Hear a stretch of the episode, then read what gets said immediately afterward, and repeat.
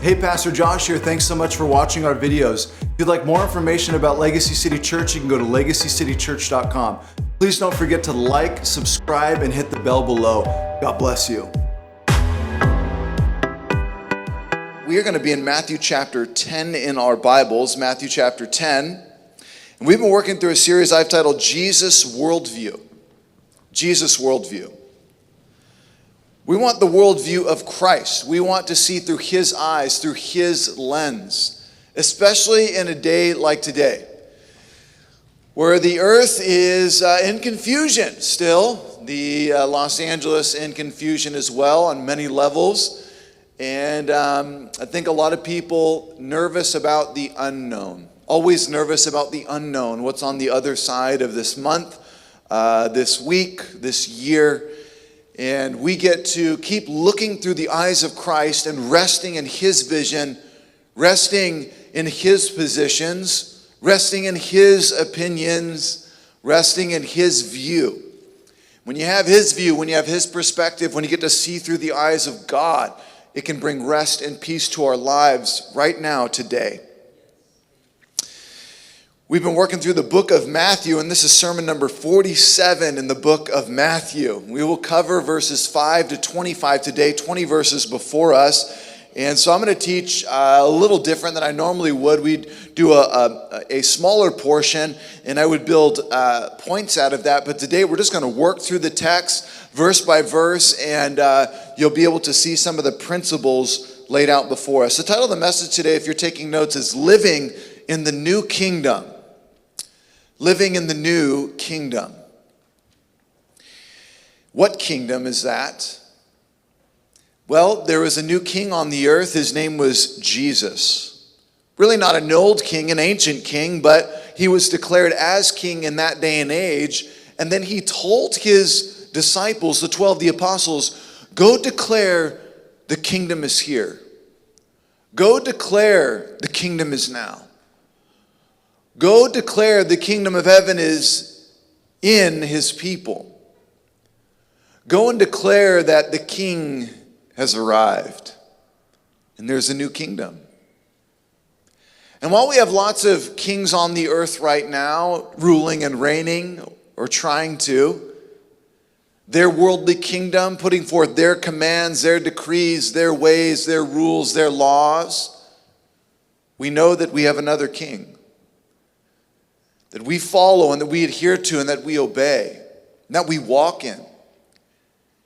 And as citizens of His kingdom, we live out the kingdom in the here and now. What does it look like to be a part of His kingdom here and now, in our hearts, in our minds? And someone walking up saying, It seems like you live according to a different set of rules and regulations. Are, do you, uh, are you a citizen of this town? You're like, Well, yes, kind of but I'm a citizen of another kingdom. Really? Yes, and I live according to his commands and his ways. We are living on earth as it is in heaven. We are trying to live out on earth as it is in heaven. And what we see Jesus do today is break down once again for his disciples, his 12 apostles, what this kingdom living looks like as they live it here on this earth in a world amongst other kingdoms. He will warn them and he will instruct them. He'll say, There's castles all around you, there's war and battle all around you. But you are to keep your eyes on the kingdom, keep preaching it, keep living it. I just want to read verses 5 to 15 with you. Can we stand for the reading of God's word? We always stand for the reading of God's word to pay honor to Him and to remember whose word we are reading. As we stand, and as we read this text, I want you to allow your mind to transport back 2,000 years ago and to watch Jesus instruct his disciples as he is about to send them out into the world to preach another kingdom and to watch and to contrast how difficult it can be to keep our minds living in the kingdom of heaven in an earth that is in such chaos. The disciples had to do it too. These 12 had to do it too. take a look what Jesus says. Look at verse 5. These 12 Jesus sent out, instructing them Go nowhere among the Gentiles and enter no town of the Samaritans, but go rather to the lost sheep of the house of Israel, and proclaim as you go, saying, The kingdom of heaven is at hand. Heal the sick, raise the dead, cleanse the lepers, cast out demons. You received without paying, give without pay.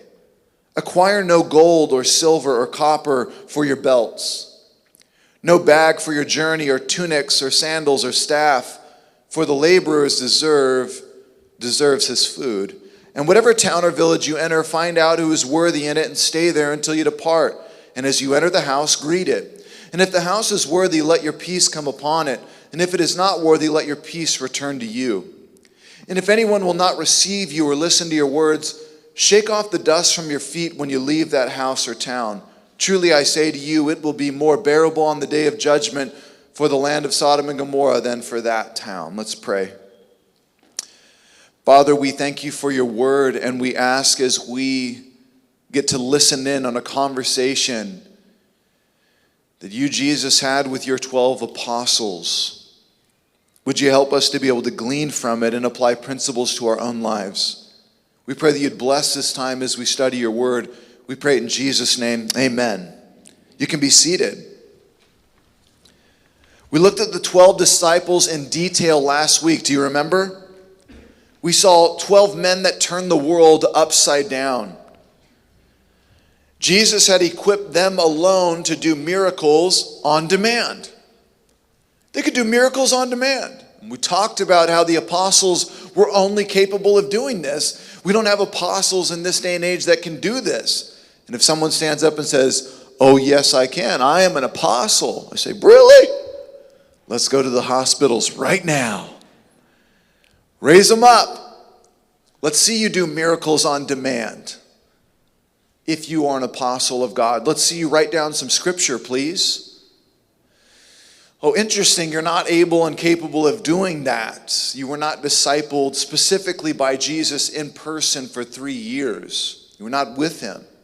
These were the requirements of being an apostle. And there was a specific purpose for Jesus raising up these 12 apostles. It was to birth forth the church. They were going to go into towns that had never heard anything about Jesus, never heard anything about the Christ or Messiah, and start proclaiming this message of truth. People look at them like, You're crazy. They say, I tell you about another kingdom. There's another kingdom, and there's another king who rules the universe. And I'm telling you, he's come to forgive you of what you have done against each other. There is a God who sees all that you do, and he's come to forgive you. And he's calling upon you to follow him and to come into close relationship with him. And they say, We don't believe this message. And they say, Bring me the leper in town. They would lay hands on the leper and he would be healed, and then the town would be completely open to the gospel. Because of the work of the miracles, because of the supernatural in front of their eyes. We saw these 12 men turn the world upside down. They healed every sickness and every disease. They were sent to preach the kingdom of God. Though in turning the world upside down, we also saw that they died terrible deaths for doing so. Minus John. They tried to kill him, but they couldn't. All of them were obedient unto death, as the Lord Jesus was. He said, Nobody takes my life from me, I lay it down. Oh no, the Romans are killing him. Persecution has come upon Jesus. Jesus says, No one takes my life from me. I lay it down willingly for my sheep. Matthew details the rest of these instructions given to the 12 by Jesus in the text before us. And we need to remember the context of this text that Jesus is speaking specifically to his apostles, these 12. And while we can glean principles from this text for our lives, these words are not specifically written to us. They're written to the 12 apostles. And if you want to argue, yes, they are, it's all written exactly to us, and we can do what the apostles do, then I challenge you. Live out these truths as the apostles did. I will. Okay, we'll see. The text before us, look at verse 5. In the 12, Jesus sent out instructing them Go nowhere among the Gentiles, enter no town of the Samaritans Go rather to the lost sheep of the house of Israel.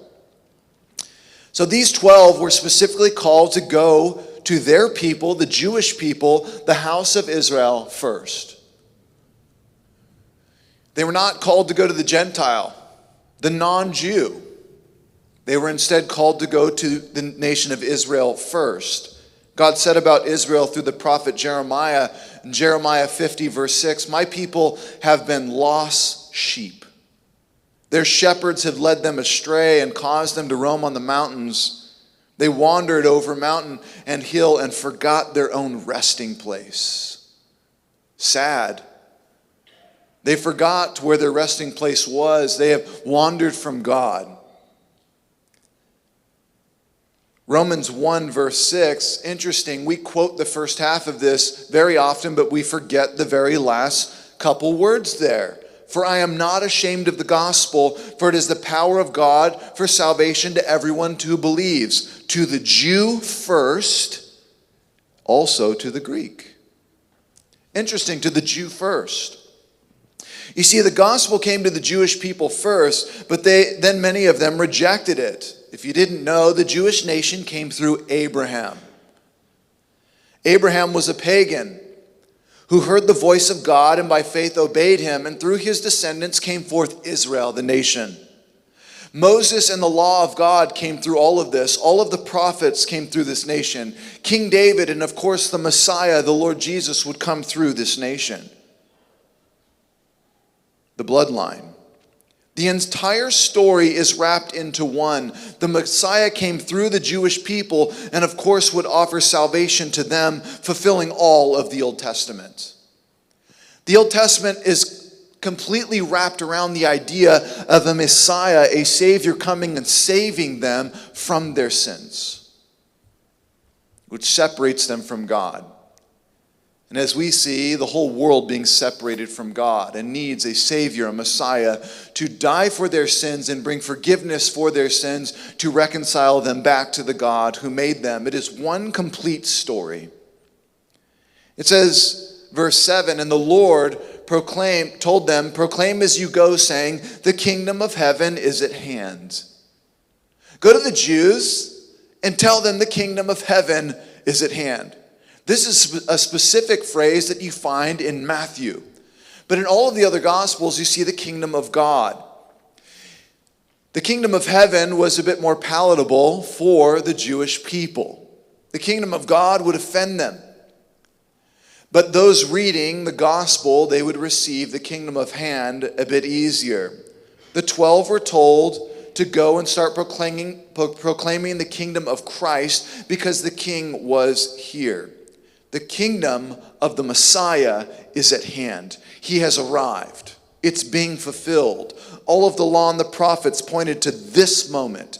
It is the pinnacle of the story of redemption. The ultimate sacrifice in the temple has been made by the Lamb of God, the Lord Jesus, who will take away the sins of the world. The pinnacle moment of the entire Jewish story. Adam and Eve sinned against God which caused sin to come forth in our veins, which plunged the world into darkness and into sin. Then the law of God would come forth, and a temple would come forth, in which and a tabernacle would come forth, in which people would come into this place to have their sins paid for by the death of an animal so they could be reconciled back to the God that we were broken away from back in the Garden of Eden. And Jesus, the Messiah, would come once and for all and stand in the temple, in the tabernacle, and say, I am the Lamb of God who will be put to death to reconcile the whole world, the broken system, back into relationship with the God who made them, back in the Garden of Eden. This is the gospel message and the story of redemption. You know why humans are so messed up? It's because they're so far from God. The one who is love We have been made to be in a relationship with the God who made us. And because we are not in relationship with Him, the one who is love, in relationship, learning to love, understanding His love, then in relationship with other people, we find ourselves loving and serving and forgiving and, and pouring out generously on them as we have been poured out on. You see? This is the whole story of life. We are called to know God, walk with Him, love Him with all of your heart, soul, mind, and strength. And as you do so, we will discover we are called to love the people around us in society. We are called to create and build as God is a creator and a builder. We are made in His image, and we are called to subdue and multiply all over the earth. That's, a, that's the whole shebang right there. Little burrito for you. There you go. Slide it across the counter. Love God, love your neighbor, and enjoy the earth. That's all that God desires in us and for us. The disciples were going to proclaim that the kingdom, the way that it was always supposed to be, is now back in full effect. And there's the king. There he is.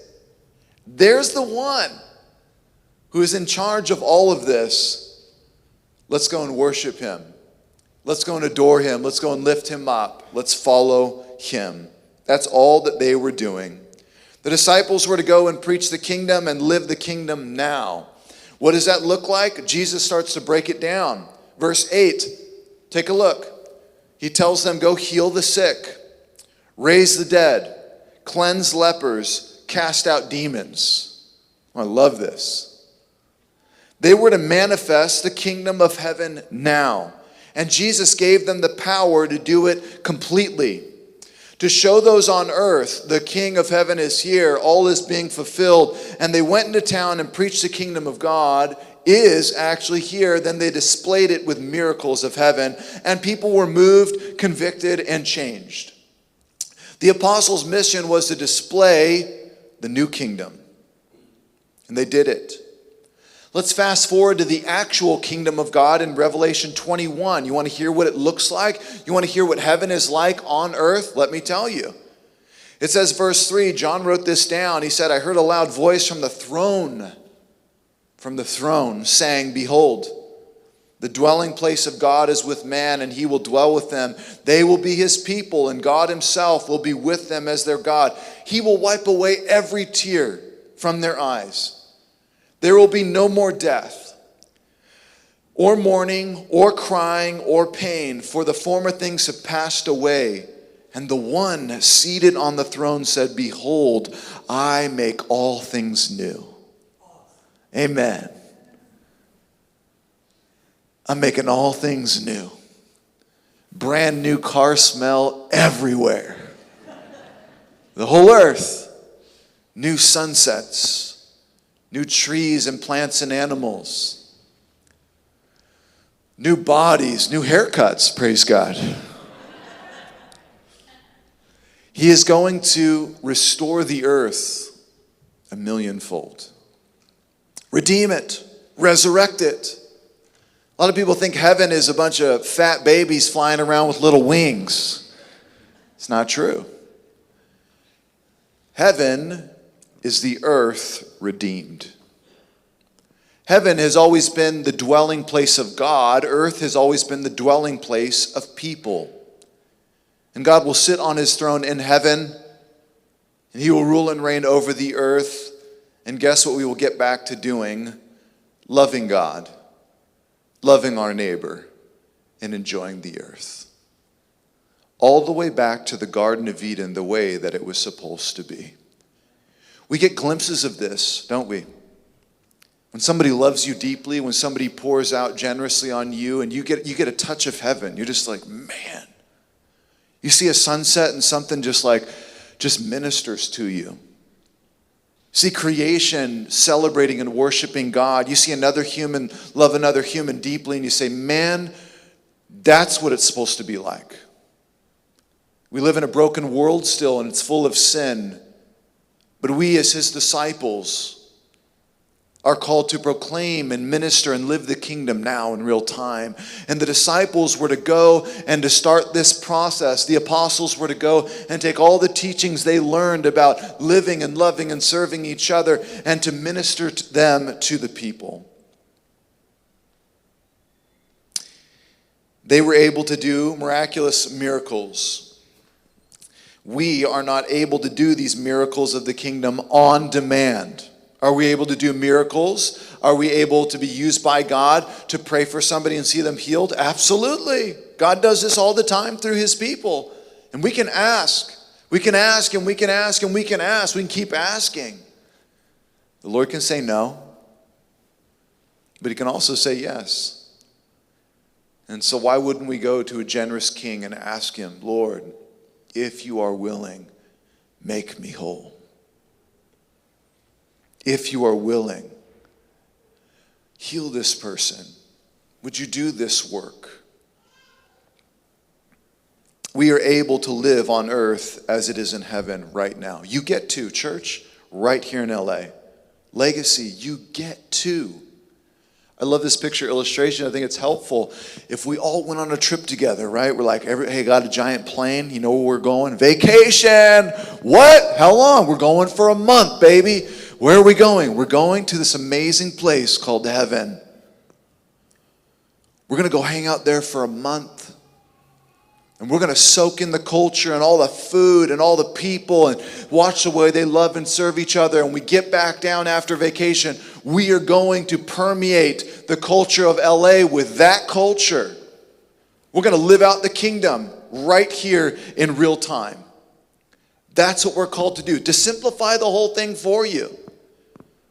Don't I have to do this and don't do that and do this and don't do that? Law this, law religion that, tradition. Got to dress this way, got to look this way, got to talk this way, got to think.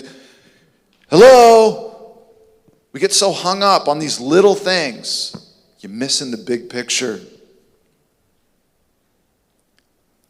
Look at the second part of verse 8. Jesus brings more kingdom talk to these guys. He says, You received without paying. 12 apostles, hey, you received without paying anything, give without pay. Jesus tells the apostles to pour out their lives from town to town without pay, no salary for you. His reasoning is you receive salvation, these gifts and abilities, supernatural powers from me, and you didn't pay for them. I gave them to you. So now give as you have been given to. The apostles are like, What? We're going to be able to heal lepers? Yeah. Yes, you are. And you didn't pay a dime for that. I gave it to you for free. So now, as you go into the town, give freely. Do not make people pay for miracles.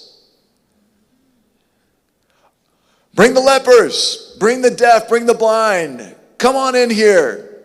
All right, let's see. We got a blind one. We got a leper here. Okay, we got a deaf. Okay, come on over here. We have somebody crippled. Come on over here. All right, uh, for three easy payments of thirty nine ninety five, we can do a miracle for you, my man. No. He said, You didn't have to pay for any of this. You're not going to go in and make money off miracles. Give as you have been given. An amazing principle that we can't perfectly apply because we're not apostles and we do not have the power they had, again, to do miracles on demand, but we do have the ability to give as we have been given. God has been generous with us. How can we not be generous with others? And many of you here at Legacy are very generous. You bless my heart. You encourage me. You fill my heart with gladness. I hear about the deeds of the saints, loving and serving each other behind the scenes, pouring out time, pouring out money, pouring out resources, pouring out gifts, talents, and abilities to help and serve and love one another. Praise God for you. You give without reserve. You bless others. You give as you have been given. That's a principle of the kingdom. For in the kingdom, we will give freely to one another. We will give all that we have. It's no big deal. After all, hasn't our king done this? The king has done this. So we, his people, naturally follow in his ways. He actually tells them in verse 9 acquire no gold or silver. Look at this. Says, Don't, don't go gold mining this week. Don't be doing that. But I got the tractor ready. Nope. Acquire no gold or silver or copper for your belts, no bag for your journey. Don't even, no luggage, buddy. No. What about a carry on? Nope, nope, nope, nope, nope. No carry on, no duffel bag. Don't take anything. Don't take two tunics or sandals or a staff. Just take what you have, for the laborer deserves his food. What is Jesus saying? Allow me to explain. While we aren't called to do what the apostles were called to do, we can still glean from Jesus' point. The apostles were called to have nothing but the clothes on their backs and the Holy Spirit to guide them. And people try to use this and apply it in real time, and it doesn't work. Are all disciples now called only to have clo- the clothes on their backs? Take nothing, have no salary, don't put food in your fridge, no home, no job, but traveling town to town to preach the kingdom? No. We should also point out that these instructions were only given for this specific mission. Because Jesus would later tell the disciples different instructions for other journeys. So this was for this specific mission, but we can glean from this the principle is we need to understand and believe that the Lord will provide and take care of us in every season, in every mission of life that He has called us to do. No matter what season you're in, no matter what mission Jesus is calling you to now, He will provide for you. Jesus tells the boys, hey, don't take any gold or copper or silver. You're not taking any luggage. You're not taking anything. You're going to trust that I'm going to take care of you through the whole journey. What? Lord, but I but I but I love this bag. Lord, but I really wanted to take this thing. I know. You don't need it. I'm going to make your sandals not wear out for 40 years in the wilderness with Moses. I'll provide manna for you every single day. You mean bread is going to fall from the sky? Yeah. They called it manna. You know what the word manna means in Hebrew? What is it? What is it? Manna cakes and manna bread and manna bagels and manna, you name it. Manna lattes, manna everything. It was supernaturally falling from the heavens. They were walking around in the middle of the desert and their sandals would not wear out. They had Ultra Boost in their sandals. Come on, sneakerheads, come on. They got tired of the manna and they started getting mad at God. We know bread falls from the sky every day, but we don't like this bread. We want something else. We want meat. We don't like it. We're going to go back to Egypt where we had meat. So the Lord says, okay. And dude, birds start showing up everywhere, and they have more meat than they could ever imagine. Every single day. Here's the trick. Here's the secret. If you try to scoop up the manna and store it in a jar, you would wake up the next morning, there'd be maggots in it. Can't store up any.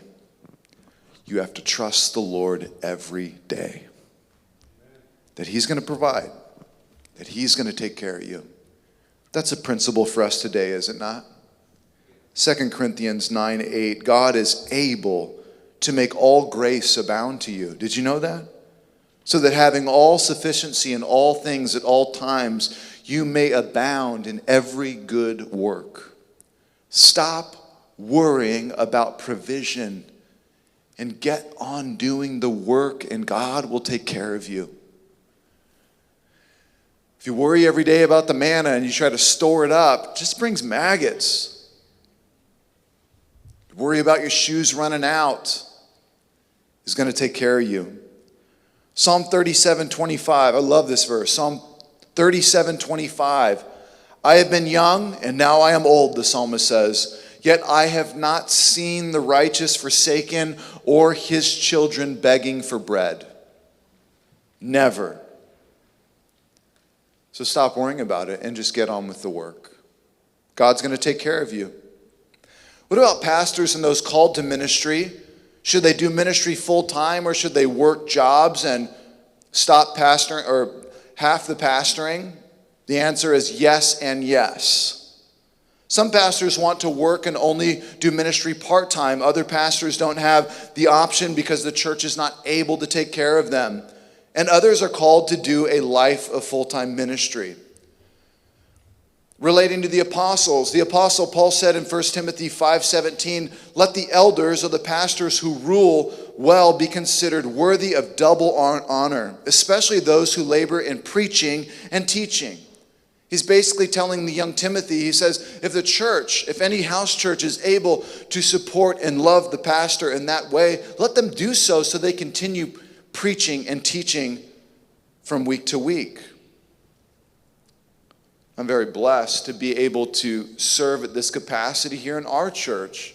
I'm very thankful for the privilege to do so. I don't take it for granted. There are a lot of churches who are not able to do so. But then there are other pastors who don't feel called to do so, and they would rather work full time and be in a serving lay position, or some want to work part time and run their side gig and then work in the church part time as well. But this is part of the topic of the leadership of the church. The apostles were called to go and trust that the Lord would provide for them. Jesus told his disciples for this trip, You don't need anything. And as you go place to place, you will be provided for. Look at verses 11 to 14. Jesus says, Whatever town or village you enter, boys, find out who is worthy in it and stay there until you depart. As you enter the house, greet it. And if the house is worthy, let your peace come upon it. But if it is not worthy, let your peace return to you. And if anyone will not receive you or listen to your words, shake off the dust from your feet when you leave, when you leave that house or town. Basically, the Lord is saying, don't book a hotel before you travel. Hotels.com, kayak, you can't do that. He says, just enter the town and see who will receive you. Apostles, if they receive you, bless them. Bring them peace and encouragement in their home. If they don't receive you or want to listen, just leave. Don't worry about it. Just leave. Go on your way. Verse 15, Jesus said, Truly I say to you, it'll be more bearable on the day of judgment for the land of Sodom and Gomorrah than for that town who completely rejects the apostle and says, And we got no time for you, get out. Jesus is saying is if, if a town or people won't receive you, don't get mad. Just leave. It's okay to be sad, but don't bring judgment on them. God will take care of that in the end. A principle, no doubt, for us. While we are not called to enter cities and knock on people's doors and say, Hey, can I stay here? The Lord Jesus sent me. oh, it's funny. People doing this. We can realize that everyone in the city will not welcome the message of Christ. Are we not, or we are not to get angry with them? It's okay to be sad but we are never to take judgment into our own hands. Protecting the innocent is one thing, punishing people for their sins is another. That's God's work, not ours. We are called simply to proclaim the message. We need to recognize there will be consequences for following Jesus. And he points this out to the apostles. He warns them before their journey. He just says, hey, there's going to be towns that you go into that nobody is going to accept you. You're going to go into that town thinking you're going to take it by storm, and nobody wants you there. And then he tells them, he brings great warning to them. Look at verse 16. Behold. I mean, if we were having, um, if we were having a, a meeting or something like that, and all of a sudden I stop the meeting and just say, Behold, I'm about to tell you something very important. He says, I am sending you guys out as sheep in the midst of wolves. So be wise as serpents and innocent as doves. He didn't want his apostles to be surprised. He told them the truth up front, and I'm thankful. He says, I'm sending you out as sheep. I'm not sending you out as wolves. I'm sending you out as sheep. Wait, you mean those fluffy things? Why don't I get to be the wolf? I want to be the wolf. No, no. You get to be the sheep. I am sending you out, boys, as sheep amongst wolves. You were going out disarmed among the armed.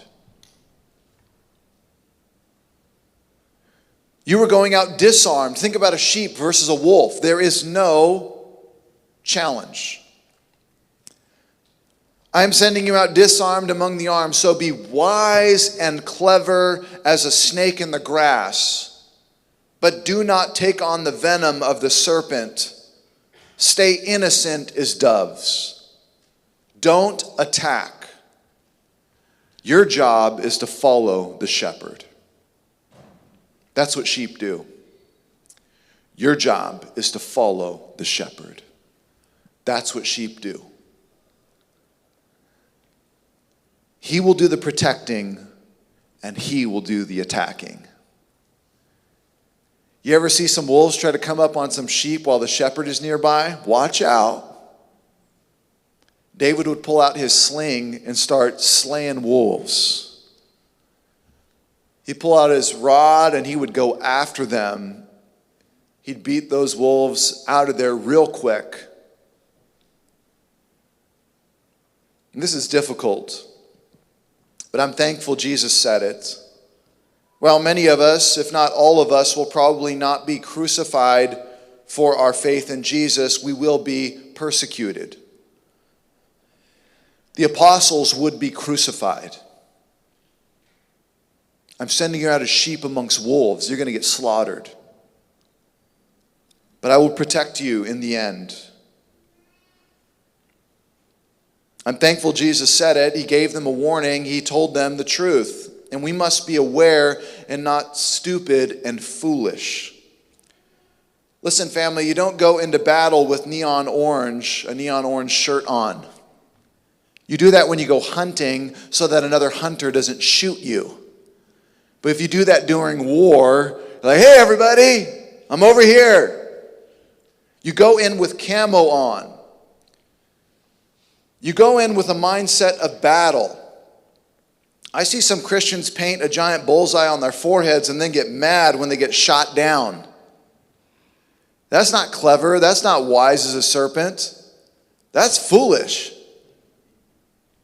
Hey, man, I'm being persecuted. Who goes into war that way?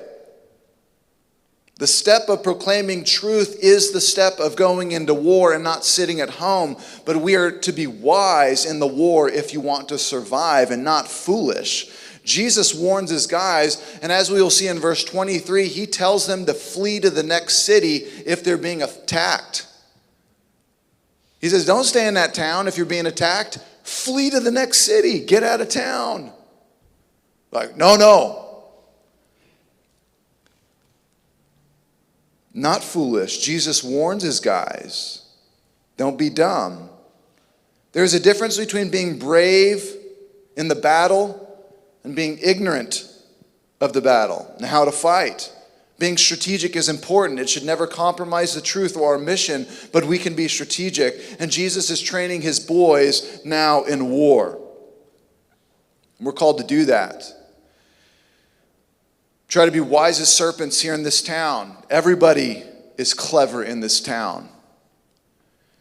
They are uh, very street smart. Been around the block a few times. And I notice this because I, while with academics I didn't really excel too much, I, I didn't exactly grow up on the street, but I did grow up in the street. Uh, not a lot of supervision. I'm riding around my bike as a kid all around town, and me and my brothers are running amuck, getting into trouble and doing terrible things. You start to run with people and you start to grow in your understanding. You have experience. My mom died when I was young. I had to wake up to death and wake up to a lot of gnarly situations as a kid. We didn't have money growing up. We were the kids. Uh, we lived in a trailer park there for a little while in Paris. And uh, somehow we got out of there, and by the grace of God, would find ourselves uh, in these positions today. We went through a lot of uh, terrible things, but I reflect back on it and see that in that tragedy, I was learning and having the ability to read people and understand people's intentions, oftentimes long before they reveal them. And I'm thankful for a lot of that difficulty because it brought out a lot of that wisdom through terrible experience. And I didn't know that I would need it for this town. A lot of times when I hear somebody talking to me, whether it be in the church or outside the church, oftentimes you can look at your watch and almost identify how long it will be until they then will do the same thing to you that they are telling you that someone else did to them. You can pick up on things very quickly, and Jesus is warning his disciples to be wise. Don't be gullible. Don't go into society with a bullseye on your forehead. What are you doing?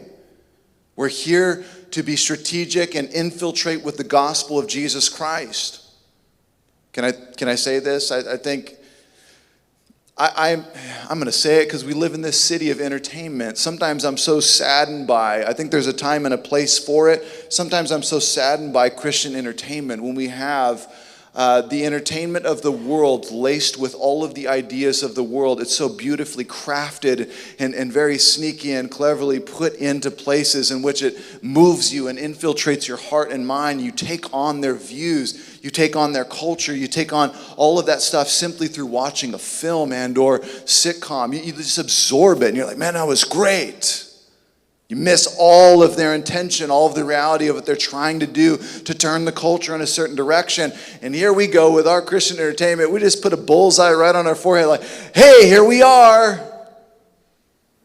We don't lace any stories with the gospel or with the love of Christ, with the forgiveness and grace of God. We're not clever in that way. We've, we've lost in academics. We've lost in the sciences. We've lost in entertainment. We've, we used to own all of it. Did you know that? The greatest universities in America were Christian universities. We've given them up. It's so sad. We are to be wise as serpents, but not as harmful. We're to be innocent as doves, blameless, but wise. Be wise. Think about what you're doing and why you're doing it take a few more steps to really think what we're going to do. Jesus tells him to do so. He says, Get ready, dude, because they are going to kill you. So be wise so you can spread the gospel to the ends of the earth. Verse 17 Beware of men, for they will deliver you over to courts and flog you in their synagogues, and you will be dragged before governors and kings for my sake to bear witness before them and the Gentiles. Jesus just reveals the whole bag. He says, Get ready, boys. Even as you are wise as serpents and innocent as doves, you will still be caught and brought into court, and you will be flogged. What's flogged? Is that when they spray a Christmas tree with like the white stuff? No. Flogging 2,000 years ago is the act of whipping or lashing someone, the act of methodically beating the human body with special things such as whips, lashes, rods, and any other device that inflicts pain and harm. Most of the time, it involved a severe beating of chastisement so, being flogged is one of the most inhumane things that one person or persons can do to another. They would sometimes take the leather straps and put bone and glass on them. So it would rip the back open. The Apostle Paul was flogged multiple times. We know Jesus, our Lord, was flogged as well before he went to the cross. Jesus says, You'll be dragged before governors and kings and courts. You'll be flogged, and the purpose will be to bear witness of the truth I give to you. The whole purpose of you being arrested, if it happens, if you haven't been able to flee the city and go to the next, if you get arrested, make sure you realize it's an opportunity to bear witness of me and tell them the truth. If you get caught, when you get caught, continue to preach truth to them. I want to remind you that none of us here have faced anything close to what the apostles had to go through. The worst that might happen to us is someone gets mad in our city. But no one is being arrested for preaching the gospel, so we have no excuse. Really, nobody is. We live in a pretty free land where we can still preach and proclaim, so why wouldn't we do so? Look at verse 19 and 20. When they deliver you over, not if. Jesus said to these 12, When they deliver you over, do not be anxious how you are to speak or what you are to say for what you are to say will be given to you in that hour, for it is not you who speak, but the Spirit of your Father speaking through you. Praise God. Jesus says, I know you will be scared and nervous when you're brought before the crowds and before kings, but don't worry. The Holy Spirit of God, the Father, will give you the words you need. The principle for us. Most of us will not stand before kings and give testimony of Jesus but we will stand before our family, our friends, our neighbors, our coworkers, and fellow citizens of Los Angeles. Don't worry about what to say. Just testify of how the Lord Jesus has changed your life. Tell them about the goodness of God. Invite them to come and worship. Don't worry about what to say. Just start speaking, and the Spirit of God will lead you to say what you need to say. Too often, we don't say anything. We have opportunities all the time in the city. We don't say anything. I dare you to pray for somebody in public. What? I know, they would, they would do that too. Is it okay if I pray for you before you go? Oh no, dude, this Christian's gonna pray for me right now. You don't have to pray for five minutes. Why don't you just lay your and say, Lord, bless this person in Jesus' name. Amen. Lord, bless you, man. Thanks for letting me pray for you. I'll see you on Sunday. I didn't say I was coming to church. I know, I'll see you on Sunday. Simple steps, trusting that the Spirit of God actually lives in us, is going to meet us in that situation and give us the words to speak. What happens when you actually step out in faith and then you start ministering that person? Boom, they're in tears and then they're asking you, Would you pray for me? You know, my grandma raised me in the church when I was a kid, but I've been to the church since I was a kid. Wow, I think God sent you to me today. Why are we so scared? Jesus said to them, Don't be anxious when you stand before kings. We're not standing before kings, we're just standing before our neighbor, and we're nervous. It's okay to be nervous. Know that God's going to meet you. Sadly, Jesus shares the worst that will happen, but he does not share because he is scared to lose his disciples. He tells them the truth because he wants to plant some hope in them. Look at verse 21 22. Brother will deliver brother over to death, and the father his child, and children will rise against parents and have them put to death. And you will be hated by all for my name's sake, but the one who endures till the end will be saved. This is just scary and sad but is the reality of what has happened over the last 2,000 years, and who knows where the future is going. Many saints have died at the hands of their families, handing them over to authorities because they hate the message of Christ. Could this happen again in our day? Yes, perhaps. How can I not tell you what Jesus said? Do I think it will probably happen in this day? Probably not. Our persecution will be being canceled and pushed out, but being put to death for preaching Jesus in America, probably not soon. Could it happen long term? Of course. But instead, we need to stand firm in the ground we have been given. Why are we giving up land? Why are we retreating? This is crazy to me. We have been given a platform and a land in which we can preach the gospel freely to our neighbor, to anybody in town, and we cannot be arrested for it. You could go right now and do that to anybody.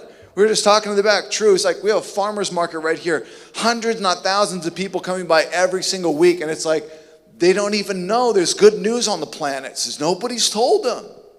Sure, some will reject it, but who knows? Many may receive it.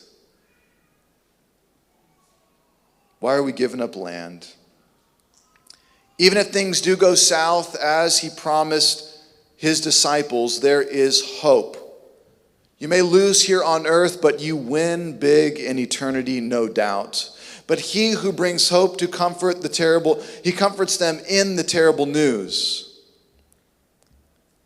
The one who endures to the end will be saved. He promises, don't worry.